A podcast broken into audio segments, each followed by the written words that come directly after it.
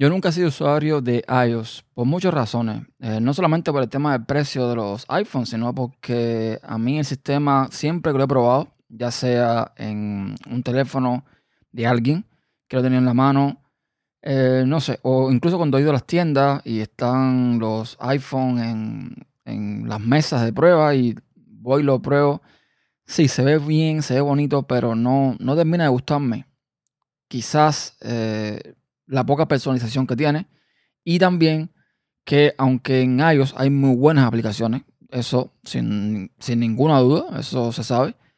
Yo creo que Android tiene un catálogo un poco más extenso, algo que sirve para cosas buenas y para cosas malas. Cuando me refiero a catálogo extenso es que te permite a los desarrolladores, a los buenos desarrolladores, crear muy buenas aplicaciones, como una de las que voy a hablarles en el día de hoy. Así que vamos a arrancar.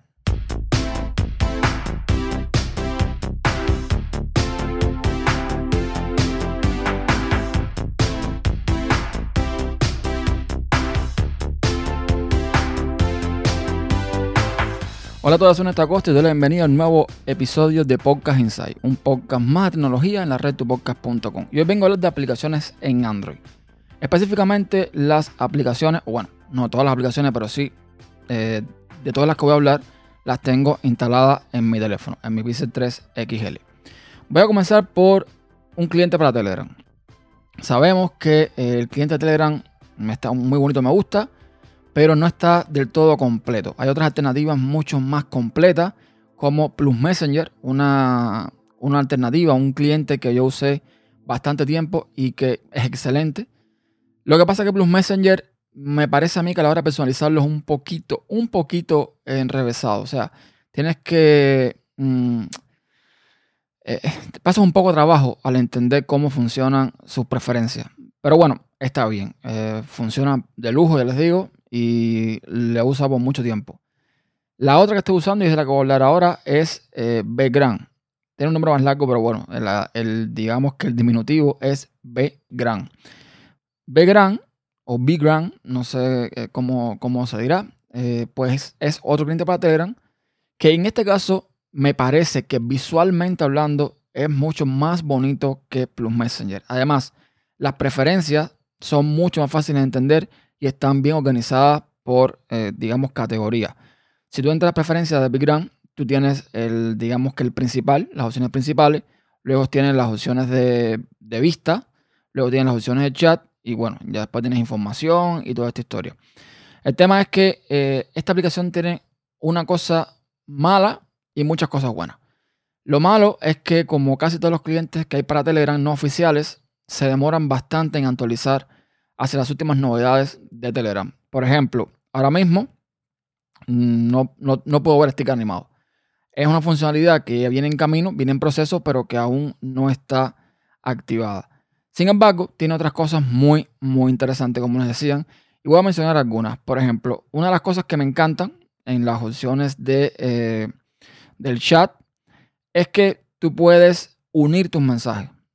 ¿Para qué es esto? Unir el mensaje sirve para cuando estamos escribiendo en Telegram y hemos escrito mucho, no hacer flooding. Eh, el flooding es básicamente eh, inundar el chat con mensajes de uno, ¿no? Es el típico mensaje que tú pones un mensaje, enter, otro mensaje, enter, otro mensaje, enter, otro mensaje. Y eso a mucha gente le puede molestar. Esta opción lo que hace es que cuando tú escribes de esa forma, te une todo en un solo mensaje. Así de simple.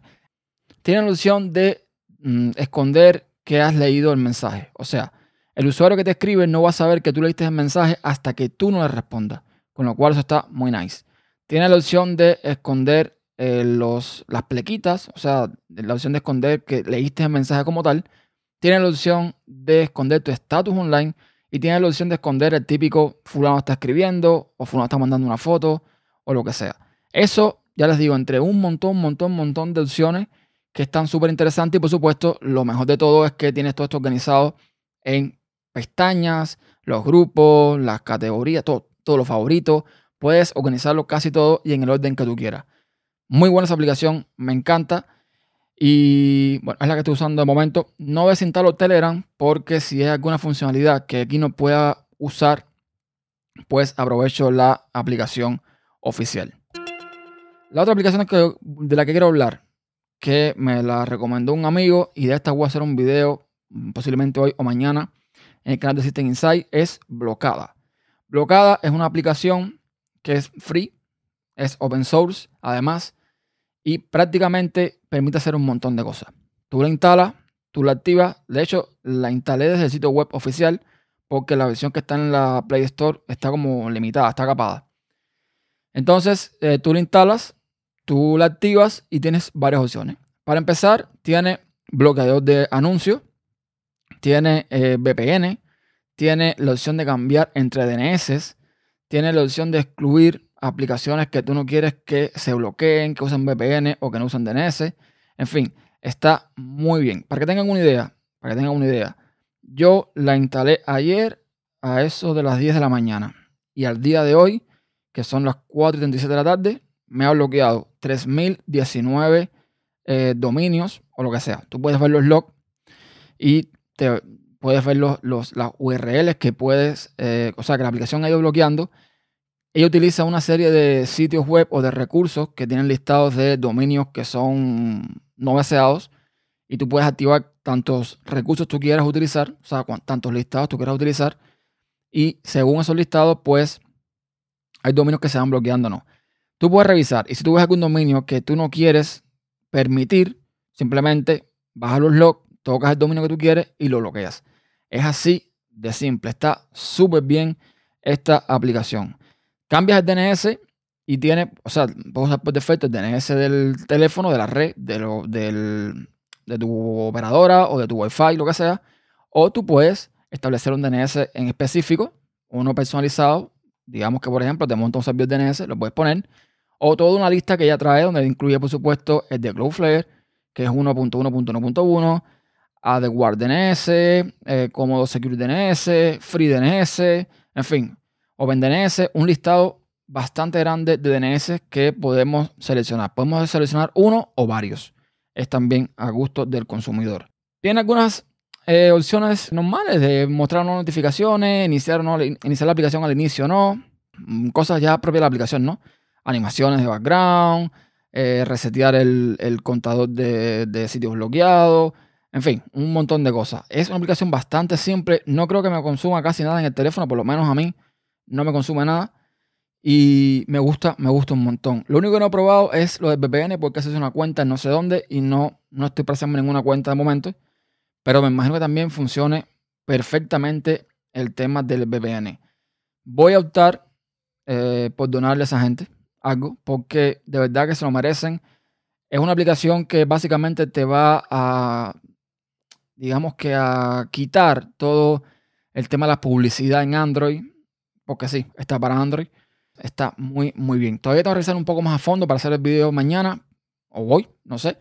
Pero ya les digo, me encanta. Eh, las recomiendo al 100%. Hablando de aplicaciones, hablando de cosas que tengo en el teléfono. ¿Qué navegadores tengo en el teléfono? Pues tengo unos cuantos, no solamente tengo uno. Tengo, por ejemplo, tengo eh, Brave o Brave, todos lo conocen. Brave lo tengo porque básicamente tiene, eh, entre muchas otras cosas, su bloqueo de publicidad está genial. Eh, me gusta bastante. Es bastante rápido. Aunque digamos que la interfaz no es lo más... Eh, no sé. Creo que puede ser mejorable. Aunque me gusta que tenga toda una serie de enlaces y, y opciones en la parte inferior. Es de momento mi navegador por defecto en el, teléfono. Tengo más. Chrome, que evidentemente viene instalado en Android, sí o sí. Esa no forma quitárselo arriba, es un parásito. Tengo de Firefox 2. Tengo Firefox Focus, que eh, te sirve para, bueno, si quieres hacer una navegación privada y estás olvidando, estás borrando caché o el historial o lo que sea, está Firefox Focus. Está eh, Firefox Preview, que creo que va a ser una versión de Firefox esto es un Firefox más normal. Lo que pasa es que tiene una interfaz un poco diferente. Eh, es bastante bonita, es bastante minimalista, eh, está bastante bien. A mí me gusta mucho cómo, cómo se ve, cómo funciona. También tiene la mayoría de las opciones en la parte de abajo, con lo cual es muy fácil trabajar con, una mano, el teléfono en una mano. Y está, está perfecto. Y el otro navegador que tengo, no voy a faltar, es Opera. ¿Por qué Opera? Opera, aunque tiene una interfaz un poco más tradicional, aunque también tiene opciones en la parte de abajo y toda esta historia, lo mejor que tiene Opera evidentemente es el uso del VPN. Eh, tú puedes mm, de forma muy simple activar el VPN cuando navegas con una pestaña privada y bueno, eso al igual que en la versión de escritorio, tú puedes escoger en qué servidor tú quieres conectarte, etcétera, etcétera, y tú puedes navegar tranquilamente mm, desde otra IP para, no sé, resaltarte restricciones y cosas por el estilo. Estos son básicamente los navegadores que tengo. A mí no me queda claro todavía si estos navegadores son independientes en cuanto a sus motores o en Android sucede lo mismo que con iOS, que al final pongas el navegador que ponga, el motor que usas es de Safari. Si alguien que me está escuchando, por favor, sabe de esto, le agradecería que me diera información al respecto en los comentarios. Y bueno, de eso era lo que quería hablar el día de hoy. No quiero extenderme mucho. Un par de aplicaciones, los navegadores que uso y eso es todo. Saben que todas las formas de contacto las tienen en tupodcast.com barra contacto. Ahí me pueden escribir sin ningún problema por todas las vías de comunicación que hay. O dejamos un comentario en el artículo de este episodio. Eso es todo. Gracias por escuchar y hasta la próxima. Chao.